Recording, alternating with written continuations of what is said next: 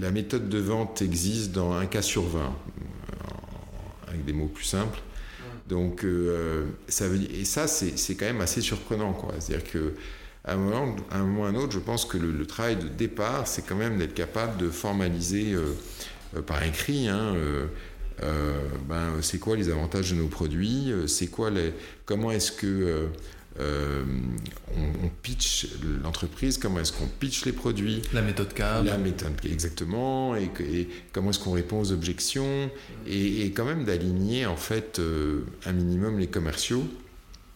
Et, on, nous, on fait faire, enfin, on prend en charge ce, type d'exercice évidemment mmh. de co-construction de méthodes de vente avec nos clients. Euh, et, dans les phases d'audit, on se rend bien compte qu'en fait, euh, souvent, il y a autant de manières de présenter la boîte que de commerciaux. Euh, et il y a souvent aussi plein de commerciaux qui ne sont pas vraiment outillés pour défendre leurs produits en face de leurs concurrents. Donc tout ça, ça se travaille. Et donc, bah, c'est pour moi le chemin le plus court. Le premier truc qu'il faut commencer à faire, euh, c'est l'enjeu de la performance en sales. Et, euh, pour moi, c'est le béaba de la culture sales. Euh, malheureusement, mais ça peut paraître un peu brutal. Donc, beaucoup d'entreprises ont tendance à le cacher. Et finalement, ça ne rend pas service aux commerciaux. À savoir que je pense que quand on rentre dans le monde du sales et qu'on devient commercial, il faut clairement être conscient que le seul la seule raison pour laquelle une entreprise recrute un commercial, c'est pour qu'il ramène plus d'argent que ce qu'il dépense. Donc on sait quand on est commercial qu'on est ligne sur un Excel, c'est comme ça, c'est pas méchant, c'est une réalité, et qu'il faut qu'on ramène plus que ce qu'on dépense, minimum x3, voire plutôt x5. Euh, et donc de ce fait, forcément, il faut de la performance. C'est comme dans le monde du sport, encore une fois, de haut niveau. Si tu veux faire du sport de haut niveau et être professionnel, euh, enfin sportif professionnel, tu sais que soit tu es champion, soit tu arrêtes et tu iras faire autre chose. Et c'est pas méchant. C'est juste comme ça. C'est pareil dans, la, dans, les arts, euh, dans la musique et ainsi de suite. Et donc, ça, typiquement, chez nous, c'est assumé d'emblée. Ils savent que euh, c'est pas qu'on prend l'humain pour, pour, les humains pour des bestiaux, pour des machines, etc. Pas du tout. Mais juste, on est conscient de la réalité business qui, qui se cache derrière. Donc, ils savent que quand ils rentrent chez nous, ils performent, bah, tout se passe bien, ils vont monter et ainsi de suite performe pas, et on devrait arrêter. Euh, quand j'étais à votre conférence il n'y a pas si longtemps, euh, il y a deux choses que j'ai dit. La première chose, c'est qu'un canal est souvent lié à la personne qui utilise le canal. Hmm. Donc on a tous notre personnalité. Il y a des gens qui vont sortir super à l'aise au téléphone parce qu'ils ont ce bagon. Il y a des personnes qui ne sont pas à l'aise au téléphone parce que bah voilà, ils ont peur de l'autre, ils ont hmm. peur du rejet, ils ont peur de plein de choses. Et ils vont se sentir par contre super à l'aise par mail. Ils ont une superbe plume et ils vont, euh, ils vont euh, bah, super bien marcher par mail. Moi, j'ai une de mes best performeuses, Europe. C'est la number one euh, monde en pipe et elle fait tout par mail. Elle prend elle prend son téléphone que pour dire ok oui, voilà. vous, avez répondu à mon mail et vous m'avez dit que vous êtes super intéressé bon bah du coup c'est plus simple si je vous appelle pour caler le rendez-vous directement par téléphone. Et là elle est super à l'aise hein, pour caler le rendez-vous. Euh, mais elle fait tout par mail. Et j'ai d'autres personnes à côté de ça qui eux ne font que du téléphone. Donc il y a un canal, non. Il y a une personnalité hmm. derrière le canal, oui. Moi, ce que je dis toujours, en fait, c'est si on est en phase de recrutement, pensez toujours, surtout, surtout, surtout en ce moment, mais, mais c'est une règle, euh, tu recrutes quelqu'un, va pas essayer de négocier des bonus ou des comme garanties ou des choses comme ça, donne-lui un deal. Et pas du faux pipeline que tout le monde, que personne ne veut, tu vois. Donne-lui un vrai deal que toi, en tant que manager, tu as gardé au chaud, ou tu as, commencé à développer un petit peu et lance-le dans une campagne de vente où le gars il va tout apprendre. Mmh. Euh, tu as un onboarding qui est, qui est fascinant quand tu rentres en mmh. campagne de vente.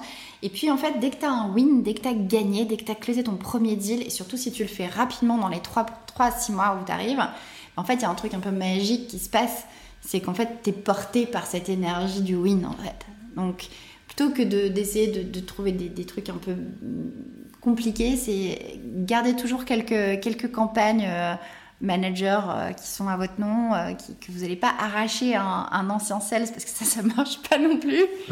Donnez-le au, nouveau parce que c'est vraiment la chose qui porte les nouveaux et, ça crée une vraie belle énergie dans l'équipe. Est-ce que tu peux nous parler de toi, de ton track record et comment tu es euh, tombé dans la vente? Euh, Ouais, avec plaisir. Alors moi, je pense que je suis tombé dans la vente quand j'étais enfant, à mon avis. Ouais. souvenir de de kermesse euh, de kermesse dans ma petite ville d'enfance ou de ou de comment on appelle ça vide vide grenier plutôt. OK. Et euh, je me souviens qu'on avait comme énorme objectif avec mon frangin de s'acheter une PlayStation 1. On n'avait pas d'argent.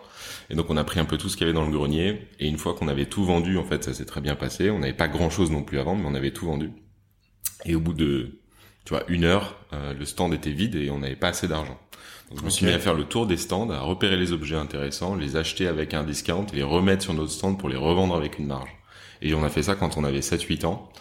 Euh, et quand je suis, on est rentré à la maison, euh, ma mère m'a dit tu, tu, tu, seras dans le commerce, mon fils. voilà. Euh, j'ai entendu parler d'une startup, euh, euh, une petite startup à l'époque qui s'appelle Doctolib, euh, et ça m'a tout de suite parlé parce qu'en fait mes parents sont dentistes et donc je les ai vus bah, pendant toute toute leur carrière de dentiste prendre des rendez-vous sur leur agenda papier avec un cahier et un crayon. Et, et, et, voilà, et donc bah, en fait tout de suite ça m'a parlé, j'ai décidé de tout plaquer, de rejoindre l'aventure Doctolib, donc j'étais 15e employé chez, chez, chez Docto, on était ah tous... ouais ouais, c'était vraiment le, le tout début, les premiers bureaux. Euh, j'ai commencé en tant que commercial terrain. Ok. Euh, pendant un an, donc euh, je me suis euh, occupé, on va dire, d'évangéliser les premiers médecins pour voilà pour s'inscrire sur la plateforme de, de, de, Doctolib. Et puis au bout d'un an, euh, on, m'a proposé de créer mon département commercial. En toute unité, j'avais été le, voilà, le meilleur sales de l'année, donc on m'a dit, bah écoute, euh, crée ton département commercial. et en fait, je m'étais rendu compte euh, que je perdais beaucoup de temps en tant que sales terrain, bah, justement dans les transports. Euh, et, et, et, je me suis dit, bah tiens, euh, pourquoi pas essayer euh, la vente à distance avec euh, un logiciel comme TeamViewer euh, hmm. pour justement bah, essayer d'être le plus efficace possible. Et, et je m'étais dit, ça pourrait être intéressant de tester ça sur des professionnels du monde paramédical qui n'étaient pas attaqués à l'époque par, par Doctolib. Ok. voilà, au début, mes managers étaient un petit peu sceptiques sur cette proposition parce que c'était pas forcément une market practice de faire de la vente à distance. Ouais. J'aurais dit, franchement, donnez-moi 15 jours, je veux juste, je veux juste tester le truc. Et, et, voilà, donc j'ai testé pendant 15 jours et 15 jours plus tard, euh, j'ai croisé Stan, le CEO, euh, dans l'escalier, je me souviens très bien, et je lui ai dit, euh, bah voilà, non seulement ça marche, mais en plus, je pense que c'est le futur de Doctolib. et, et, voilà, en fait, cette, on va dire, cette prémonition, c'est cette prophétie, c'est réalisé, parce que voilà, aujourd'hui, bah, il y a de plus en plus de sales dans, dans, le département Inside Sales chez Doctolib et de moins en moins qui sont mmh. sur le terrain, parce que en fait euh, bah, effectivement, on est beaucoup plus efficace quand on vend à distance et, et, euh, et voilà, ça génère plus de plus de plus de plus de chiffre d'affaires, euh, moins de moins de perte de temps. Euh, et puis en plus, les sales, ils sont peut-être moins solitaires aussi, donc euh, ils sont contents de de se retrouver tous ensemble au bureau pour pour travailler. Comme on le disait, il y a une, une, part importante du cycle de vente qui est fait en autonomie par les décideurs. Et quand ils parlent à des commerciaux, ils ont, ils, ont, ils veulent vraiment des interactions qualitatives. Ils n'ont pas besoin d'avoir des, des choses euh, on va dire, euh, basiques qu'ils auraient pu voir sur le web. Ils ont besoin vraiment de gens qui se positionnent quand ce qu'on pourrait appeler des, des, des, trusted advisors ou des, des, des, experts finalement de leur écosystème qui vont être en capacité de les conseiller et, euh, et, et, créer vraiment de la valeur euh, pour eux. Donc, bien entendu, l'humain est, est, au cœur de, est au cœur de la vente et au cœur de la relation. Maintenant, pour moi, quelles sont les grandes tendances de demain sur, euh, sur le monde de la vente? Euh, ça va être euh, l'IA et le machine learning dans la vente pour toujours aider en fait les équipes à être de plus en plus euh, performantes. Euh, ça va être aussi euh, ben, tout ce qui, des technologies qui vont pouvoir aider les équipes commerciales à se concentrer sur des tâches à haute valeur ajoutée. C'est comme quand on fabrique des forces spéciales dans l'armée. C'est une élite parmi un groupe. C'est-à-dire qu'il y a d'abord des, des, des, il y a des gens et là-dedans, il y a des gens qui ont des spécificités qui vont former une élite. Quand on est commercial et qu'on a des petites transactions à faire et un petit objectif, mais quand on va devoir attaquer un compte, parce que c'est ça, hein, il s'agit d'aller euh, attaquer, euh, quand on va attaquer le secteur bancaire, ouais. qu'on n'a encore aucune référence dans la région, mmh. qu'on est dans une équipe et qu'au maximum on a trois ressources, c'est grosso modo aller attaquer euh, le Mont Blanc ou la Napurna avec euh, un piolet, un sac à dos et un Sherpa. C'est ça. voilà, c'est de ça qu'on parle. Et que s'il faut 12 mois pour conquérir la première affaire et rentrer, il en faut un mental d'excellence pour être capable de gérer la chose dans la continuité, de comprendre la complexité des gens, de comprendre l'écosystème.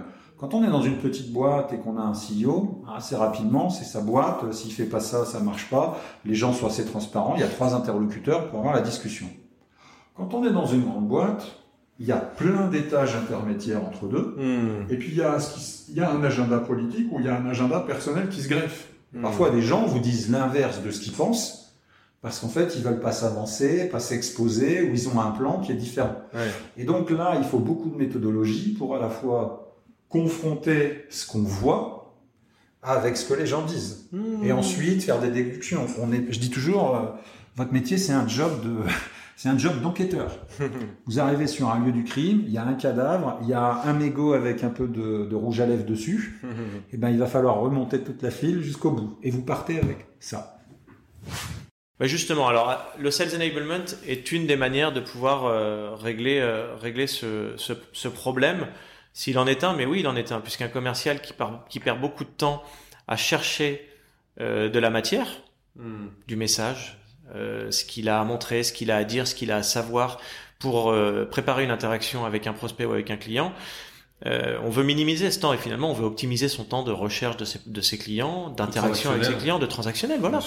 Euh, donc c'est précisément ce qu'un iSpot va faire, euh, pas forcément de manière isolée, mais on va, pour schématiser, apporter le bon message, donc le bon sales play, Mhm. la bonne battle card, euh, voilà tous les éléments dont un commercial va avoir besoin. On va lui apporter au bon moment et d'une manière extrêmement contextuelle.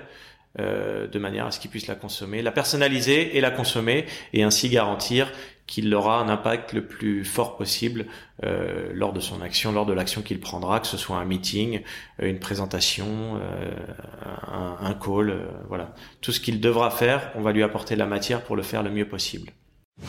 La troisième, c'est être ambitieux. Donc l'ambition, elle est, elle est partout. Donc chez les commerciaux, l'ambition, c'est c'est c'est pas que de l'argent entre guillemets. Mhm. Si euh, parfois on veut stigmatiser le, le, le sales à, à l'argent, mais euh, l'ambition, ça va être euh, au-delà, aller au-delà de son précaré en fait. Donc ça rejoint un petit peu le- l'esprit d'entrepreneur, mais c'est ça être ambitieux en fait, c'est de, de, de penser au-delà. Et la, la dernière valeur dans la culture, c'est d'être authentique. Donc euh, moi, je cultive énormément euh, donc euh, aussi cette valeur. Ça veut dire quoi? Ça veut dire euh, embrasser en quelque sorte la différence Ouais. et cultiver la différence. Mmh. Donc euh, et ça c'est c'est la richesse d'entreprise. Donc c'est vrai qu'au niveau de, du message qu'on a reçu hier, hier soir, c'était euh, la différence sur nos recrutements. euh, en termes de euh, donc euh, diversité, Ouais. euh, le- le- mais aussi la- les hommes, les femmes. Donc euh, voilà, c'était un peu plus là-dessus, mais moi je, je voilà, je cultive la différence de manière globale. Ok, top. Donc créativité, intrapreneuriat, ambition,